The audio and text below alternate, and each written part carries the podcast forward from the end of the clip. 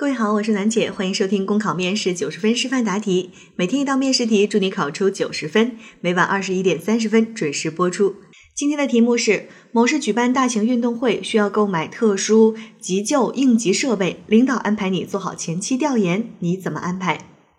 这道题呢是2017年的一道考试的真题，当时我看到这道题的时候我特别开心，我觉得哇，这道题真是太简单了，就像是撞到枪口上一样的来考我们。但是令我难过的是，竟然还是有很多同学在看到这道题的时候发懵，一看到前期调研就不知道自己要干些什么。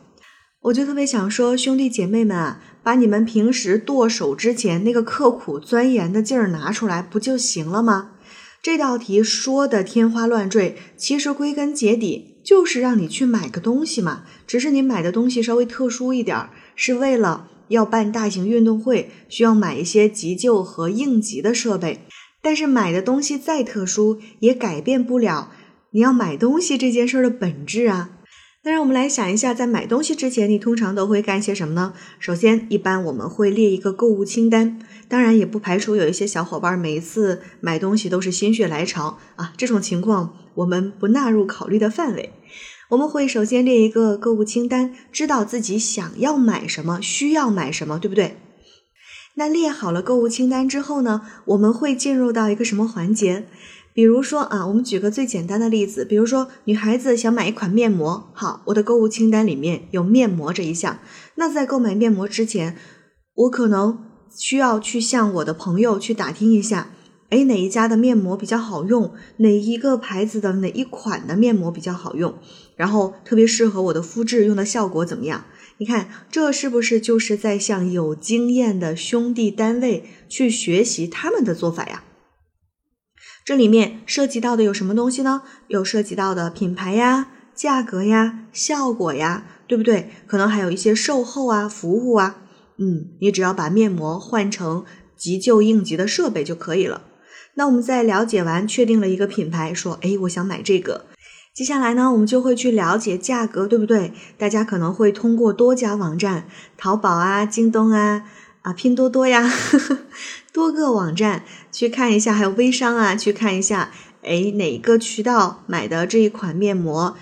经济实惠，然后还能够确保正品，服务还特别好。这就是我们在购物之前干的事儿。那这一道题，你只要把你在购物平时在购物之前干的这一系列的事情啪啦直接搬过来，然后把你的面膜啊、口红啊诸如此类的东西改成什么呢？改成特殊的急救应急设备。好啦，这道题就答完了，是不是觉得特别简单呢？所以这就是我们的知识迁移能力，把生活当中运用到的一些方式方法直接把它搬到答题里面来。 OK， 考生现在开始答题。生命在于运动，举办大型运动会有助于提高全体市民的健身意识，更有助于宣扬全民健身的理念。做好大型运动会的急救和应急工作，是确保运动会得以圆满举行的重要保障。那么我会如下的开展调研工作。首先，查阅国家对运动会等活动应急设备的规定与要求，运动会举办方案及相类似活动的应急预案等资料，以确保调研的准确性和有效性。成立工作小组，邀请文体、体校、公安、应急、医疗等部门的专家参加，制定调研计划，明确分工、责任到人，并将方案呈交给领导审批。其次，全面收集与购买设备有关的信息，为做好下一步决策提供完整的数据。第一，实地调研运动会的举办场地和路线，了解现有的应急设备情况，比如灭火器等消防设备是否按照国家的相关规定予以配置，急救箱等医疗设备是否可以正常使用等。